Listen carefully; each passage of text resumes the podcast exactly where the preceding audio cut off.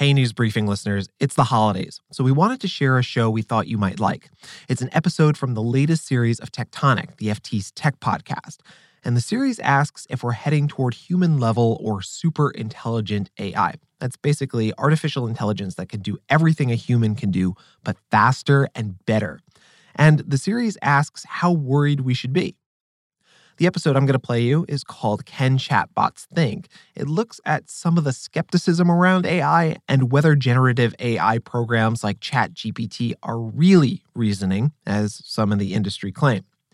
It's hosted by John Thornhill, the FT's innovation editor, and AI editor Madhumita Murgia. You can listen to the rest of the five part series wherever you get your podcasts. But before you go and do that, here's the episode.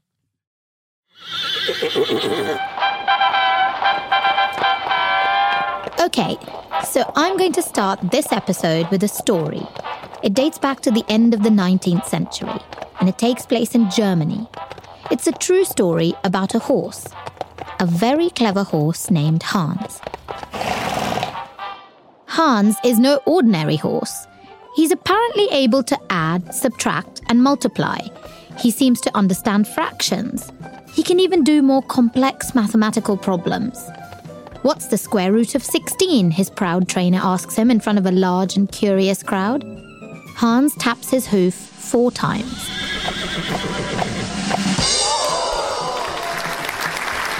He can tap out the date and time of day. He recognizes numbers written on a blackboard. Spectators are in awe. Can this animal really do maths like a human? Nine out of ten times, the horse would come up with the correct answer to his trainer's questions.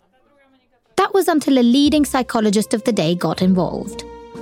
He placed Hans far away from his trainer and asked him the same questions.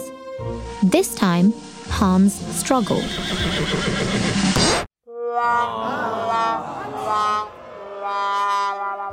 He got his answers mostly wrong. Turns out Hans was responding to subtle cues from his trainer all along. Cues that even his trainer wasn't aware of giving.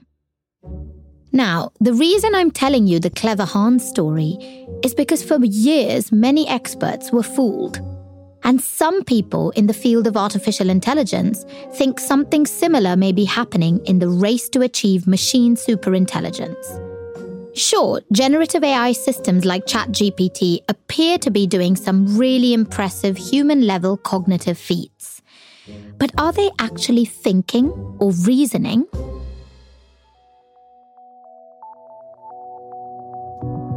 This is Tech Tonic from the Financial Times. I'm John Thornhill. And I'm Madhumita Murgia. Over the past year, artificial intelligence has come along in leaps and bounds. So much so that even its creators have been left surprised.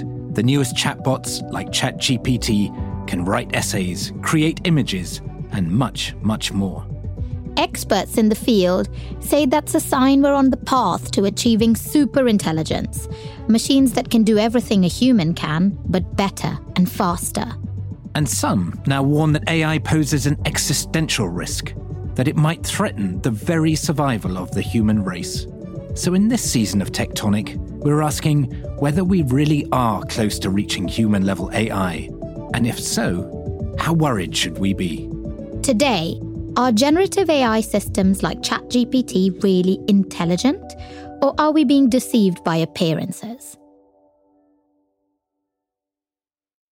We'll come back to Clever Hans a little later.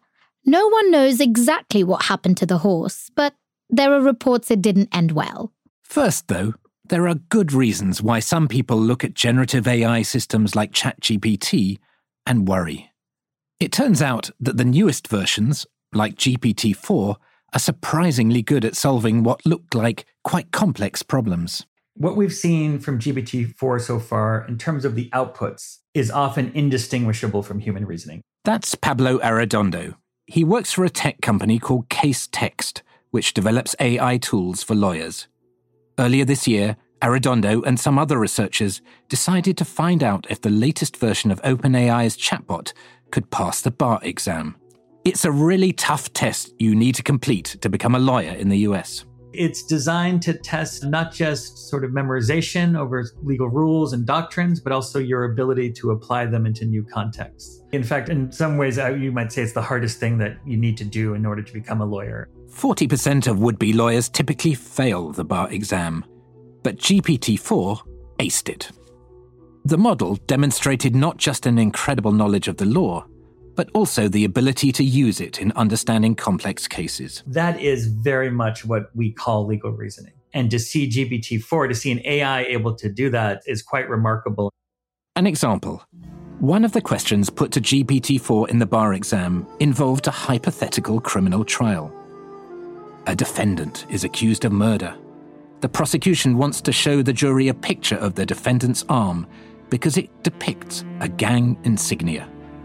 Basically, a tattoo that's highly correlated with being in a gang. And the defense objects and wants to say that this is inadmissible character evidence, right? You can't just tell the jury he's a gang member, they'll be biased, right? They won't, you know, treat him fairly. So the AI had to decide whether the picture of the accused man's tattoo was admissible evidence what you need to do there is first recall that there are specific rules of evidence that apply and recall then like what are the elements of these this rule what are the exceptions what are the loopholes so in the example the prosecution was alleging that the reason this uh, attempted murder occurred was gang retaliation so they were saying it's not that we're trying to show he's a bad guy generally we're trying to show that you know his specific motivation for this is backed up by this tattoo suggesting he is in fact in a gang and so there it actually would uh, be admissible.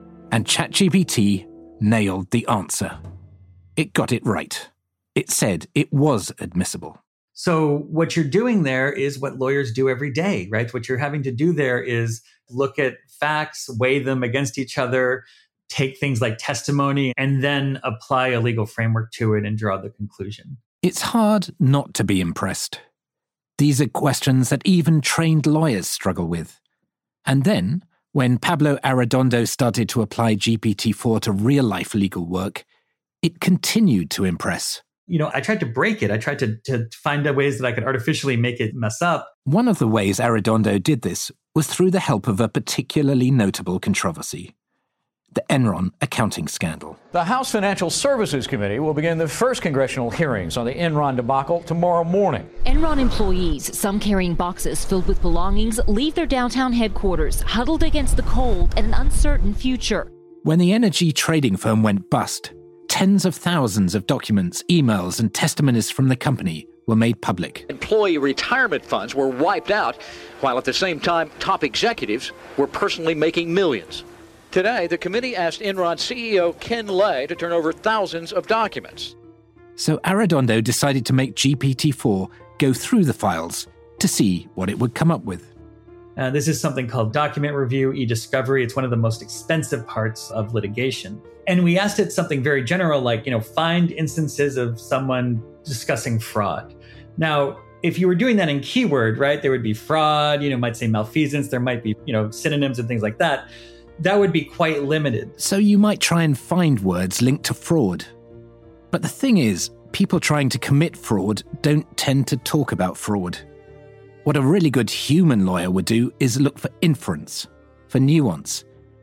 And it turned out that GPT 4 was really good at this too the one that really struck us, the one that I think really kind of like raised our eyebrows, was it found an email where somebody thought they were being cute and they were describing Enron fraud using a Sesame Street analogy and saying something like, me cookie monster, me have two cookies, but upcharge 2.5 cookies. Now me keep extra cookie, cookie, something like that and it was able to say, look, this appears to be somebody making a joke about fraud using these cookies as, as a disguise for actual monetary entities.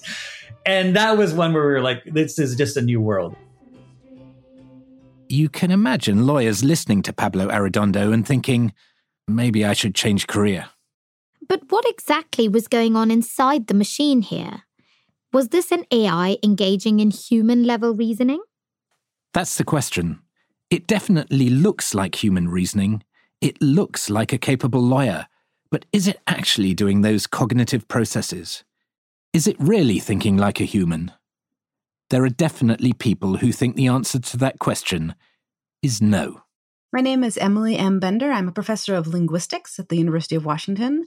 I work in computational linguistics, which is getting computers to deal with human languages. And I've spent a lot of time recently looking at the societal impacts of language technology. Bender argues that what AI systems are doing may look like reasoning, it may even feel like reasoning, but that's exactly what it isn't. So, ChatGPT is at its base a large language model. That means it is a system designed to take a bunch of text as input and model it in terms of word distributions, which word is most likely to come next given some prefix string. Chatbots, Bender says, are very good at stringing words together in a way that makes the output intelligible and pleasing to the humans who are using it but it's just a more sophisticated form of predictive text of the kind you find on your smartphone. And predictive text has been around for decades. The only thing that's changed more recently is that these chatbots are being trained on much, much larger volumes of information than ever before. What's different about this is that it is so big in terms of how much training data it has, and it has so much conversational data in it that it seems to be able to carry on a conversation. It seems to be able to carry on a conversation, and it might look like it understands the conversation it's having, but in reality, it doesn't understand anything at all. The reason I can tell you with complete confidence that it doesn't understand is that, from a linguistic perspective, if you drill down and look at languages and how they work, what you see is that they are pairings of form and meaning. Sure, the chatbot is good at the form and structure of language. It's good at syntax and grammar, but it has no grasp of another essential ingredient to language acquisition the meaning of the words it's stringing together. Bender's been making this argument for years. In 2021, she co wrote a famous paper with the title On the Dangers of Stochastic Parrots. It tried to explain what was really going on under the hood of large language models. Can you tell us what a stochastic parrot is? Sure. Stochastic parrot is a metaphor that we came up with to try to make vivid both what is going on with a large language model and why it is that we mistake it for something else. We're actually pulling on the English verb to parrot, which means to repeat back without understanding. Large language models can repeat back things from their training data without understanding. And stochastic means randomly, but according to a probability distribution. So it's not going to, in a very boring way, just come back with exact things that were in the training data, but stitch bits of it together haphazardly in a way that has been optimized over time to be plausible and pleasing to humans. Bender says that's very different to how humans learn language. When you and I learn to speak English, we did so by combining meaning and form. There's a deep level of understanding. So, this feels like a pretty profound point Bender is making. She's saying that AI is just going through the motions, looking and matching patterns and forms. Another point Bender makes learning a language, learning not just its form, but the meaning of its words, requires something still uniquely human imagination. When we understand language, we do it by imagining the point of view of the person who uttered whatever it is that we're understanding, to sort of say to ourselves, what might they be trying to communicate that would lead them to say those words to help me figure out what they're trying to communicate? That's that's how we do it. It's how we always do it. We do it reflexively, we do it immediately. But our imagination is also what makes how we think about chatbots so confusing. Because when we communicate with each other, we imagine a mind behind the words and we forget we're communicating with a machine that has no mind. The result? We're at risk of anthropomorphizing the AI. And in that sense, do you think the name itself, artificial intelligence, is a terrible misnomer and would get a lot less excited about it if we called it computational statistics? Well, absolutely, yes. So I, I like to use phrases like uh, automated pattern matching at scale and synthetic media extruding machines, which I think are better descriptions and far less sexy. The phrase artificial intelligence is a wishful mnemonic. That is, hmm. it's a name that computer scientists use for a function that describes what they wish it did than, rather than what it actually does. It's a viewpoint which, as you can imagine, puts her at odds with the AI industry. What she's saying here is that if chatbots seem like they're having a conversation, they're not really understanding it. There is no internal thought process. And that also means that when a chatbot looks like it's solving problems or passing a bar exam, there's no actual reasoning going on behind the scenes. Bender thinks the technology is overhyped. I put the blame with OpenAI, who are overselling the technology and saying it's something that it isn't. Some people are using the fact that ChatGPT and the like can output plausible sounding text as evidence for it being intelligent. And our point is to say, actually, the fact that it can output this seemingly plausible text is just a matter of pattern matching and doesn't speak to intelligence at all. It is not evidence for intelligence.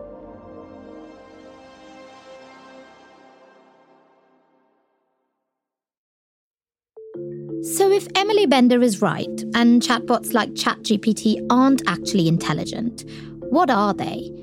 Might they still become intelligent one day as the new models scale up? Or is the AI industry's dream of achieving artificial general intelligence, essentially human level cognition, completely overhyped? That's a good question.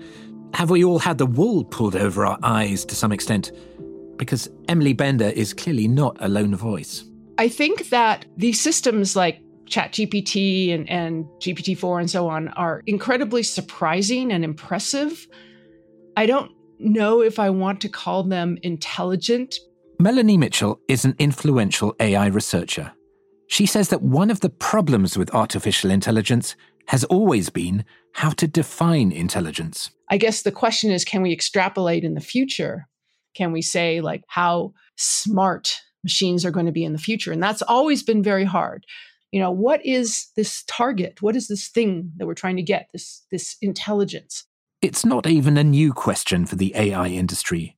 Back in the 1970s, it was assumed that if you could get a computer to play chess at grandmaster level, then that would be a sign that artificial general intelligence was just around the corner.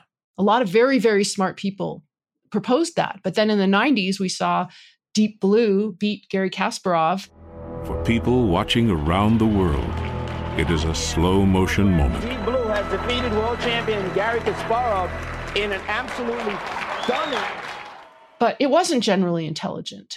And general intelligence did not come from that whole approach to AI of chess playing programs. I'm not even sure that AGI is really a coherent scientific concept that's either verifiable or falsifiable. Melanie Mitchell isn't saying that artificial general intelligence is not possible. All she's saying is that it may be far more difficult to achieve than many think, and that ChatGPT may lead us somewhere entirely different. Human intelligence has always been the inspiration for AI. When we think about AI, we think about human kind of reasoning and planning and learning and so on. It's possible that there's different kinds of intelligence but that's again not something we have any rigorous sort of theories about. So I don't know if we need to understand human intelligence better to achieve AI. That's been a question of, of the field forever. I think the, the fact that we don't understand our own intelligence is making us rely very much on speculation rather than science. It makes you wonder where did claims that ChatGPT could reason come from in the first place?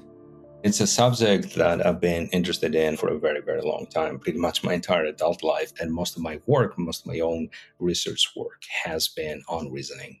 That's Konstantin Arkoudas. He spent most of his career getting large language models to do something called NLU, Natural Language Understanding.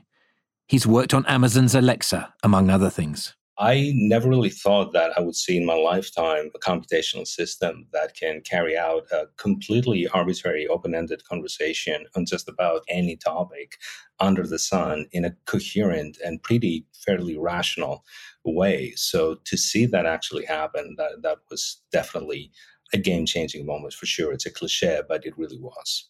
Arkoudas is clearly a fan of the technology but even he thinks some of the claims about its intelligence are exaggerated. So I think the idea that GPT-4 can reason came from a number of sources. The first one being marketing claims. For instance, if you go to the OpenAI playground, you'll see GPT-4 described as a system that can perform advanced reasoning, to use their exact phrase.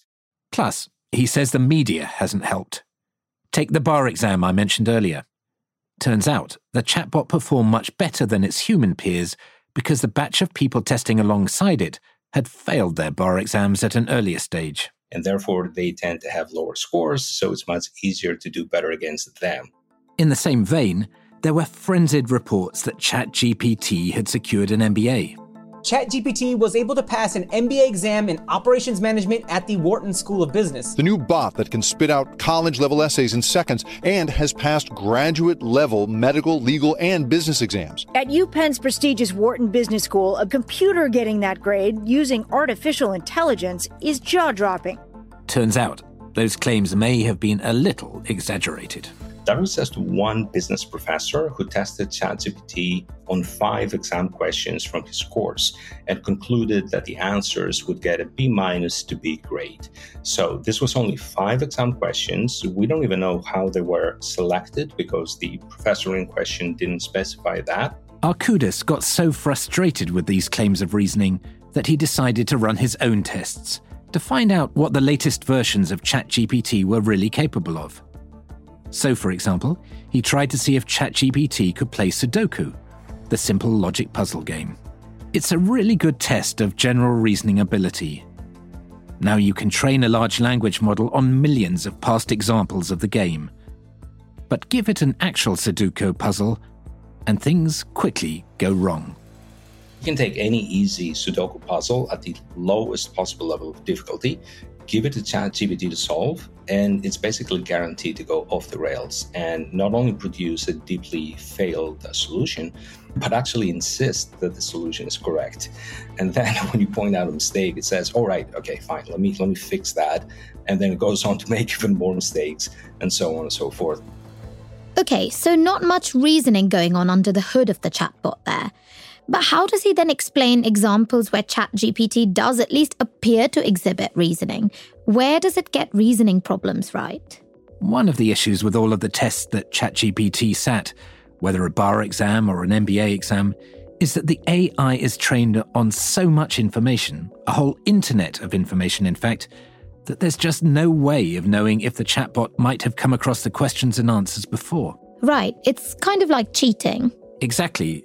And there's also the clever Hans effect, which you described at the beginning of the show. Machine learning systems, particularly systems that have been trained on similar material, they might latch on to bogus patterns in the data that allow them to pick out the correct answer for no good reason. In other words, to get the right answer for the wrong reasons. Coming to the right answers for the wrong reasons becomes obvious when you ask the AI to explain how it got its answer. It really struggles to show its reasoning. But there's a caveat. I'm perfectly willing to concede that GPT-4 can indeed perform certain shallow types of reasoning under certain conditions, right? It's a bit like self-driving cars maybe. Can they actually drive effectively? Well, it depends. Under certain controlled conditions that don't present any particular challenges, then yes, they can. But can they do it reliably under completely arbitrary conditions? Not yet. Uh, likewise, can GPT-4 solve simple reasoning problems? Probably, but can it perform more challenging reasoning that requires sustained, careful thought and long chains of inference? It, it cannot. But the architecture of these LLMs is scaling up all the time, right? They could improve dramatically, exponentially, as they have already in the past year. True, but Arkoudas reckons it will take something more dramatic than that to get to artificial general intelligence, the kind that the big AI companies are one day hoping to achieve. There could be a ChatGPT 5 or, or 10 that has a very different architecture from GPT 4.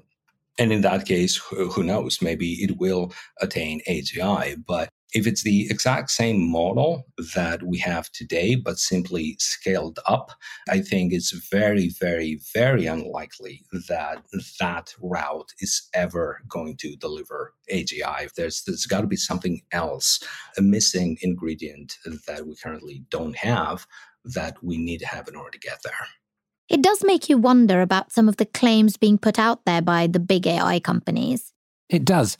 And it chimes with what Emily Bender was saying earlier that there is an element of wishful thinking here in the debate over AGI. And that's something which Arkoudas is seeing happen too.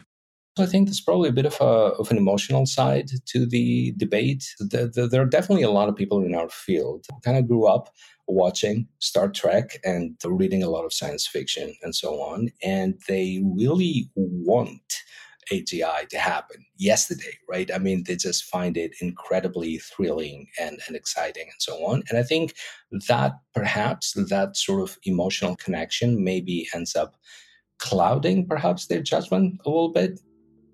So, Madhu, big question here. If there are really doubts about whether these machines are reasoning at all, how come the companies are able to raise so much money? So, you know, I think the companies aren't necessarily making any false claims outright. But what they are doing is sort of encouraging people to anthropomorphize these systems, egging them on really by saying things like these systems have emergent capabilities. They are displaying abilities that we didn't know when we trained them, for example, or we're using them internally for something like therapy, even though, you know, it's not necessarily approved for that use. So I think there is that sense of creating momentum. And even with investors, there is possibly a sense sense of wishful thinking, you know, that we want to get to a place where AGI solves even bigger, more lucrative problems um, in energy and healthcare and so on. And we want to be there when it happens. So it's in their interest, really, to to fuel this excitement around the technology. And then, of course, there's the question of why are people making these claims? And I think it's because users who are interacting with AI for the first time, you know, really speaking to these systems find it very difficult to separate machines and humans because we look at it through our own prism and uh, eventually end up anthropomorphizing them and thinking that they understand just because they're responding in the way that a human would. I think one of the things here is that we think it's all about us. We all think it's all about human intelligence and comparing it with what we are capable of doing. But I think it's perfectly possible that a lot of these companies will develop machine intelligences that will be far more powerful in certain areas, but will not resemble human intelligence at all. Yeah, exactly. Maybe we we invent a type of intelligence that doesn't require the understanding of things, but can still perform actions that are powerful.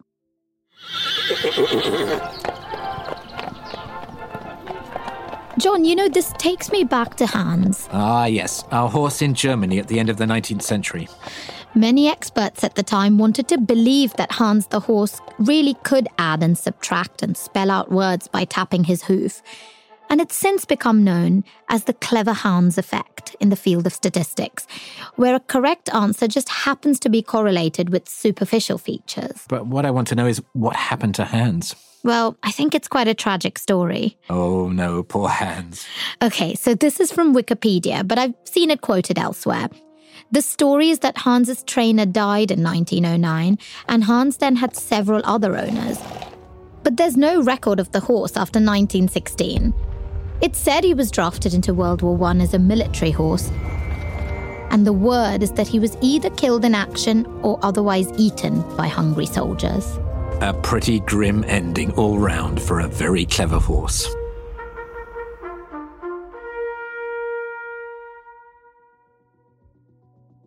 In our next episode, we've talked about the people trying to make AI that can reason with human level intelligence and cast some serious doubt on whether these machines can reason at all. But it gets weirder.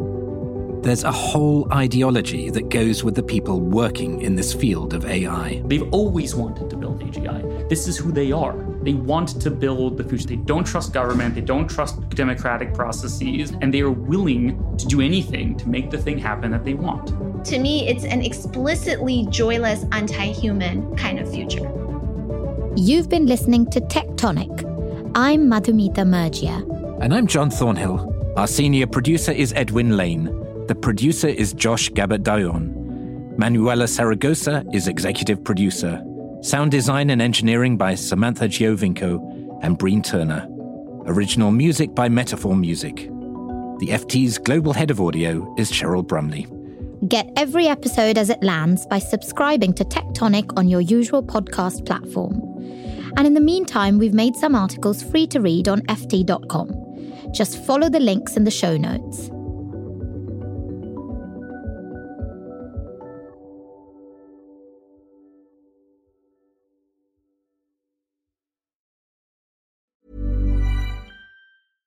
Support for this podcast and the following message come from Corient. Corient provides wealth management services centered around you. As one of the largest integrated fee only registered investment advisors in the U.S., Corient has experienced teams who can craft custom solutions designed to help you reach your financial goals, no matter how complex. Real wealth requires real solutions. Connect with a wealth advisor today at Corient.com. That's Corient.com. Hi, this is Matt and Sean from Two Black Guys with Good Credit. From a local business to a global corporation. Partnering with Bank of America gives your operation access to exclusive digital tools, award winning insights, and business solutions so powerful you'll make every move matter. Visit bankofamerica.com slash banking for business to learn more. What would you like the power to do? Bank of America, NA, copyright 2024.